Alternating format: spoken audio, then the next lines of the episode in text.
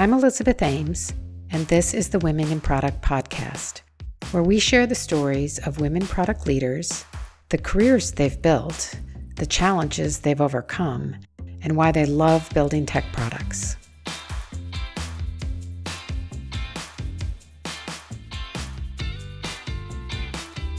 As our annual conference is fast approaching, I wanted to give you a sneak peek behind the scenes with some of this year's speakers. I've asked them to share what they have discovered about themselves by being a part of Women in Product, what things have helped keep them going through the craziness of the past two years, what they love about working in product, and why you should join us at the conference. My guests today are six exceptional women. Malika Hope, Shrujani Kamini, Susan Liao, Malika Gargea, Grace Young, and Christina Puder. Welcome to the Women in Product podcast. It's great to have you all here. I'd like to start today by asking what has Women in Product helped you discover or rediscover about yourself or about working in product? Shrujani, would you like to start things off? Um, I think the main thing that women in product actually helped me discover is the authenticity of connections. Um, it's one of the first product conference that I ever went to. So when I met all the women there, and we just launched into like very deep conversations and just genuine ones. And some of the people that I've met for four years ago at this point are uh, still friends or still people that I know uh, I can reach out to or they can reach out to me. So there's this level of genuine professional connections. And I think that's something that I discovered was like a new form of connection that you can have. You know, it's almost like professional friends. I love this question actually because it may sound a little cheesy, but women in product actually helped me discover product management. Um, I was a data scientist when I attended the first time in 2019. And I was really inspired by all the women that I was surrounded by, all these women leaders in the same room. Um, I can't really explain the feeling, but it felt like I was in great company. So I took an interest in product management as a result of all of the great stories that I heard. I attended the Women in Product uh, conference last year, and one of my goals when I do stuff like that is I just hope to walk away with at least one nugget of useful information or knowledge that I can use. And there's one piece that has really stuck with me from that conference. You can only have flexibility on one of two things, inputs or time. And so you can't you can't have both of those be hard constraints. One has to be movable. And I've really kept that in mind with the way that I organize um, planning for product. And when you have to make updates to projects, it's do I want to cut the scope and get it out on time, or do I want to build what I intended to build and change the timeline? And I think that is just a mathematical, logical way to think about it that I've really appreciated and has stuck with me. I think I would say um, maybe not rediscover so much as re emphasize my love of mentorship. Um, after I spoke last year, which was my first time really getting deeply involved, um, I had a lot of people reach out to me and being able to build those personal connections. Uh, it's something I love to do. And it just kind of helped me um, build up my bench of mentees and uh, just reinforce how much that is a uh, gratifying part of being a leader to me. So, I, for some context, have been part of the Facebook community for a couple years. And in my own journey as a product person, from being my first PM job to my first product lead job, my first startup role, um, what has always been constant has been the, the depth of connection and empowerment from the, the online community. And so for me, in times of, of transition, or I mean, especially given the pandemic, uh, where I've questioned, you know, what is my, where do I want to go? What is my direction? Um, I, I feel Women in Product has always helped me just reimagine, rediscover um, that, and to recognize that I'm not alone in the struggles that I face. Even with the years of, you know, I've been in tech for 20 years, the years of experience that I have, I still struggle. And so that sense of connection, togetherness, and there's also a sense of abundance I feel from the community. There's always someone willing to help out. It's more of this openness and welcoming. Yes, tell us what's on your mind. and whatever we can do to help will help. It's really helped me discover and rediscover that I love mentoring others. Um, I just organically arose as a top contributor in the Facebook group. Uh, that was super organic. I see posts that will ask questions or ask for a take on a situation that someone is facing. And I just started commenting. And then I was commenting a lot. And then people started reaching out to me saying, Hey, I recognize your name. I recognize that you give really good advice. Like, can I get your help on a situation. So uh, to me, it's really like the circle of life because I have received so much mentorship, sponsorship, and friendship from uh, other women in product who are older or more experienced than myself. And it's so important for me to pay it forward, especially to women of color or other folks from marginalized backgrounds. The last two years have been pretty tough. What habits, rituals, hobbies, or skills have you started doing or really leaned into to restore personally and professionally? Grace, would you like to start? In order to stay connected to my roots professionally, which is that fashion and beauty space, I've really found a lot of content creators that I love, such as on TikTok. I love the Glossy podcast, and I also stay up to date on the Vogue Runway app on all the newest fashion shows that are happening. Um, so maybe one day I'll make my way back to that industry, but for now, it's just um, a passion of mine on the side one of the main things I had to focus on was drawing boundaries, especially because we're starting to work from home. So there's really no like end of the workday that you're getting up and leaving and going home, you're still in the same physical location, right? So I had to make sure that I draw those boundaries of like the end of a workday or the end of tasks. I do definitely stop working at five just so that I can get up and have that end of the day break. I've been using a lot of my non work hours for um, developing and like not just kind of recovering from work because I think I just want to do work sustainably. So I want to do things that are outside of work that makes me excited about work and vice versa, right? And that's been really helpful to kind of look at both my non work hours and work hours as equal things and not just one supporting the other. You owe it to your team and your work to have fulfillment outside of work the first thing I started doing was walking every day. I'm, I'm in Canada, so it's not always the most pleasant, but I think that like forcing myself to get out of the house, even when I don't necessarily want to, um, ideally midday, um, can really spur some creativity and can really, you know, help um, emphasize that I do need some rest. I studied piano in when I was in university, and definitely have not kept it up. And so I did start playing the piano again and I'm trying to keep that habit going, um, take 15 minute breaks here and there in my day and, and hit the piano. When I'm working at home or I'm virtual now, how do you stay interested and, and kind of stay motivated with just like kind of getting through the day? Um, and so the timing, kind of time boxing, I've found very effective where I just create like 20 minute, kind of like the Pomodoro technique, 20 minute or 25 minute timers, or I'll segment tasks by uh, size them. I'll do my own little sizing opportunity, of small, small, medium, large, and then start to slot them in certain time spots.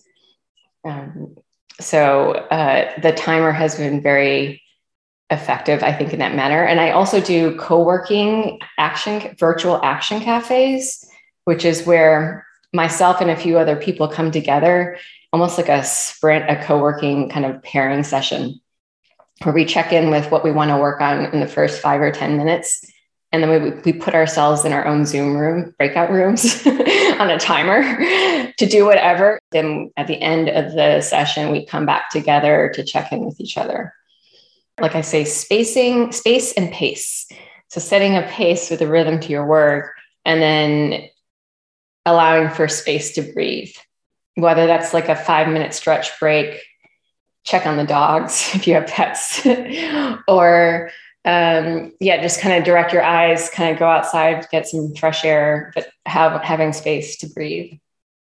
I've been a dancer my whole life, so um, I usually jump back into the studio when you know I need to move my body and you know think a little bit. Um, yoga is another one. I found that besides moving my body, it gives me a lot of mental clarity and it helps reduce stress. At the start of the pandemic, when you know all this stuff was changing, if you remember, the world was red for a little bit. but during that period, um, I had weekly yoga classes with my team, just you know to have some kind of routine. We did lunchtime yoga. It was it was great. I'm fascinated by economics and behavioral economics, and so my one of my favorite podcasts is NPR. It's it's it's two, but they're really connected. NPR Planet Money and NPR The Indicator. And I listen to The Indicator every morning when I'm getting dressed, and it's just a fun thing for me to learn. That's very different from my day job, but super mentally engaging for me and easy to listen to as I'm kind of doing something else that I'm that's being productive. I have been working with an executive coach for about a year, and I find that really helpful to take time to just think about what are my long term goals? What are the different ways to get there? It's not just one path. Um, and also, the ending isn't always just one place, it's, it's a moving target. Uh, and I've also found that in the last few years, I've made more and more friends that are product managers that I don't currently work with. And so I love catching up with them and hearing the kinds of things they're working on and struggling with just funny stories from their day. I, I really appreciate that I've started to build this network of friends of product managers that um, I can lean on. Through all of the tough times, what parts of being a product manager get you excited or really reignites you when your fire is waning for the job? Malika? Anytime I'm feeling frustrated or um, worn out by my job, uh, I look to customers. Easily the most energizing thing is setting up time, getting in front of real customers, interacting with them, um, learning about what it is they love about the product can be super energizing, but also learning about their frustrations with your products um, can really like light a fire uh, with an urgency to fix customer need. Um, customer obsession to me is the number one trait and quality a, a product manager should have, and so um, I always try to go back to those principles when I uh, when I need to my team and being the glue and the connective tissue for them, I really get empowered and invigorated by the fact that people really look to me as the thought leader for my product lines, as the strategic visionary for them, and also as the leader and mentor of the people who work on my team. So it's really the people who motivate me. A company can change directions, it can work on a totally different product, but it's really the team that is that constant. When I say, like, what is product for me, it's about reimagine, like, I talk about possibilities a lot, what kind of unimagined possibilities or doing the never been done before. Like every team that I've worked with has always been a different group of people with different talents, all talented, but how they work together is always different. And they always come up with something different than what each of us originally may have imagined in our own heads. What excites me is are those aha moments. Sometimes um, a phrase that just recently came into my consciousness is like rainbows following rain uh, it's from a poem from Audre Lorde, but it's that moment when, yeah, the light bulb goes up, or you've been like knee deep in the details, and then you have a conversation with someone else, and kind of your eyebrows, your eyes open up. Oh, yes, exactly. And as a product manager, you're typically in the hub of those thought processes. That's what I really enjoy about being a product person what gave me joy at any job that I've had was to see the people that were using the things that I've built. So it's always something that's, you know, has been that fire inside me. Uh, when we see that we build something and it's actually changed people's lives for the better or it's touched people's lives in a transformative way, that definitely is my number one motivation. I found that there's these two types of work that are really energy giving to me. And what I find most fascinating about them are that they're very different from each other. So, one of them is smaller meetings, whether it's a one on one or two or three or four people. I tend to close my computer and think, oh, I love my team, and walk away and be really energized by it. Totally different.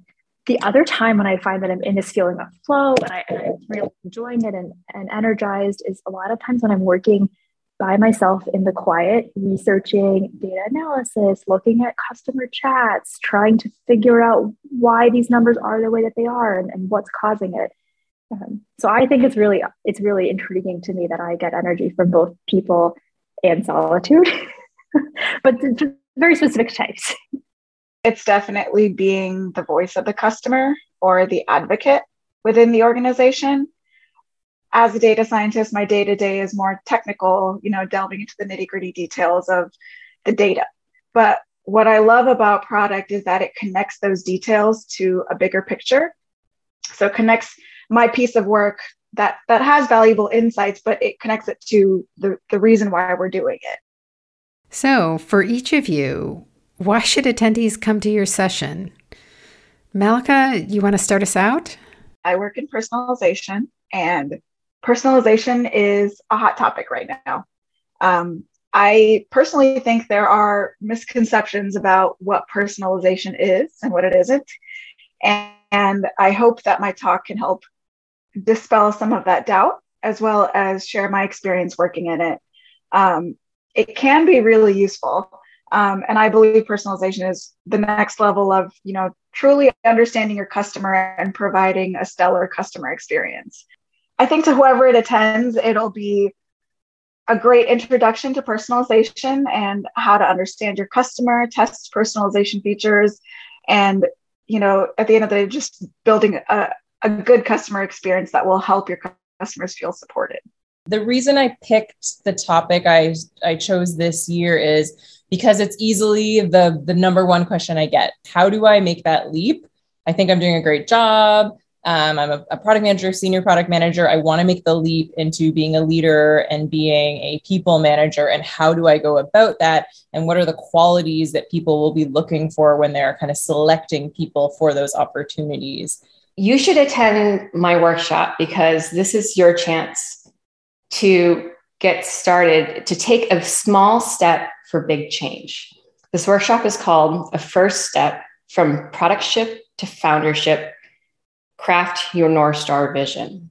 Do you feel pull to be a founder as a product manager? Do you feel a tug to lead with purpose or to make a difference in the world on your terms?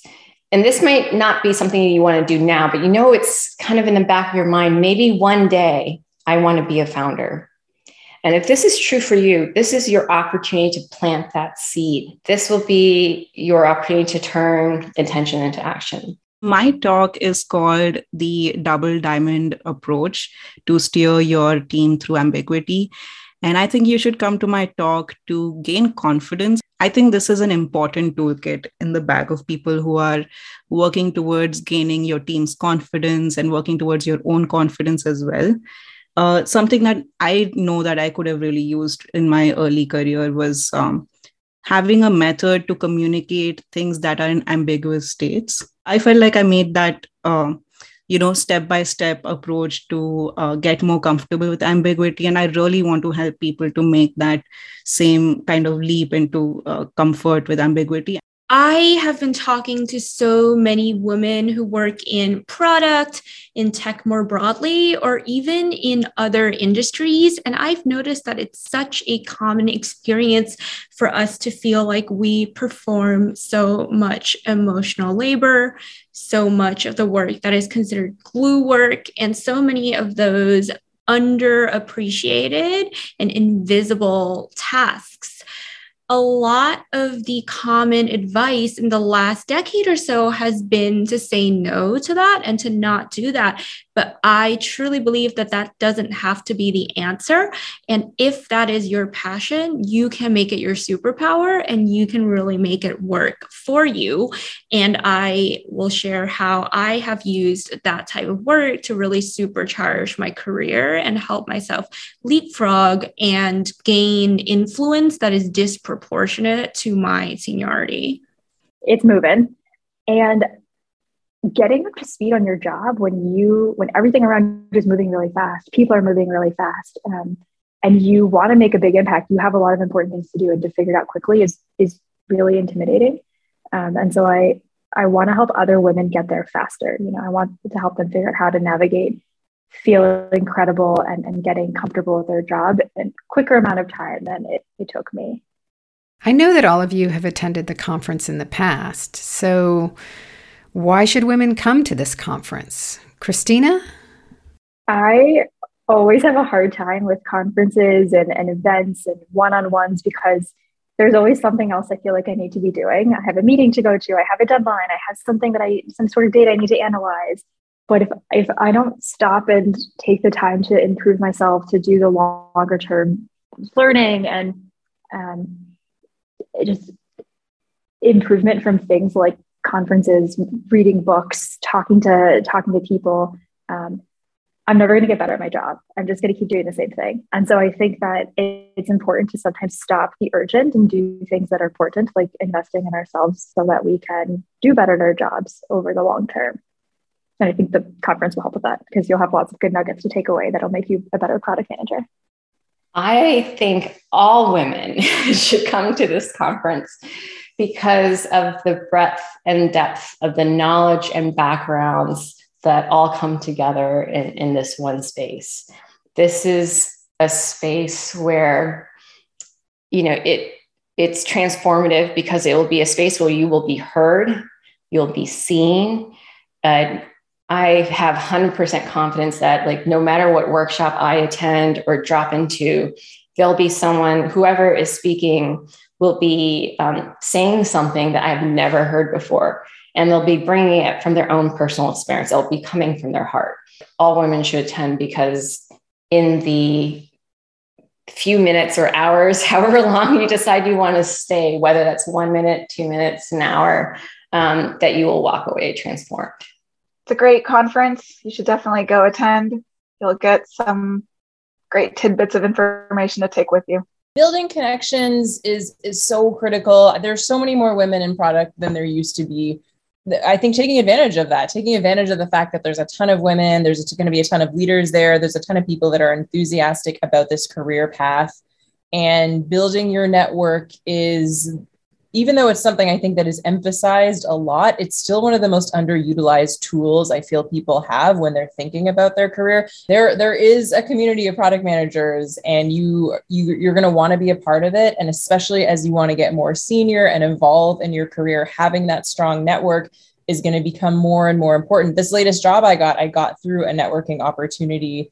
Um, and so I can't speak enough about how important it is to try to put yourself out there and to try to build those connections. At the very least um, even if it's not due to ambition having people to talk to about your experiences and what you go through as pms and are they experiencing similar challenges?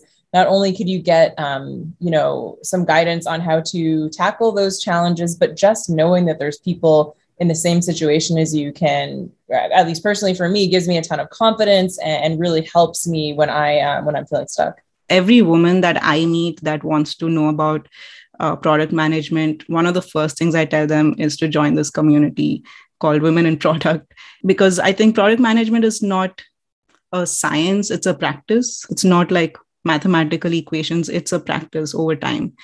So I think that's the main reason that people should come to this conference. Um, a because it's a community that's so active. People are ready to, you know, right from resume reviews to just uh, referrals to just normal conversations just you know uh, uh, bouncing ideas off of each other. You can do anything uh, of any you can do anything overall in this range uh, of community and interactions with this uh, with this group. I have never felt so empowered as i did after going to some of these women product um, uh, chapter meetings and women in product conference i just realized that some of my problems or some of my challenges that i'm facing is not just me it's all women you know?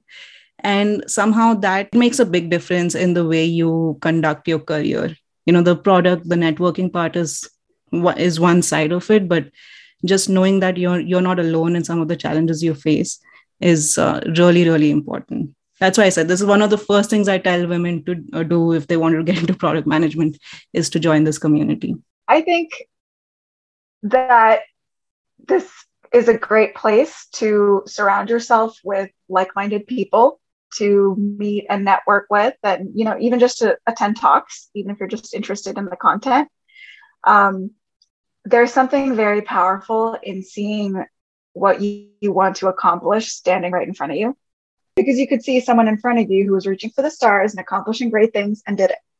Um, so yeah I, I, I think it's a great community to surround yourself with even if it's just to go be inspired. I think that women face unique challenges in product management, in tech, in just the working world in general. And I think it's really important for us to find that community and be able to use each other's experiences and expertise as resources and to be able to lean on that brain trust, that um, collective wisdom. When I go to other events, whether they're in person or virtual, and um, it's not a woman in product event, sometimes I'm like, oh, this is cool advice. It could make sense for some people, but that is not really going to work for me as as a woman in product. Thank you to everyone who joined me for this podcast. Malika, Shrujani, Susan, Malika, Grace, and Christina. We're excited to have all of you speaking at this year's conference. And we hope that all of you, our listeners, the entire Women in Product community, will join us on May 10th and 11th to hear all of them and many more outstanding women in product management today. I look forward to joining you then. Thank you for listening today. Thanks also to our partners Facebook, Google, PayPal, and Upwork who provide annual support for the work of Women in Product and our community. This podcast is an original production of Women in Product. Our music today was provided by Crowander, the instrumental music project of David Sate. Follow us on Apple Podcasts and leave us a review so that others can discover us. Android users find us on Spotify. Or share this episode with others who you think would find it interesting. If you have any questions or suggestions for future guests or topics, you can reach us at podcast.womeninproduct at gmail.com.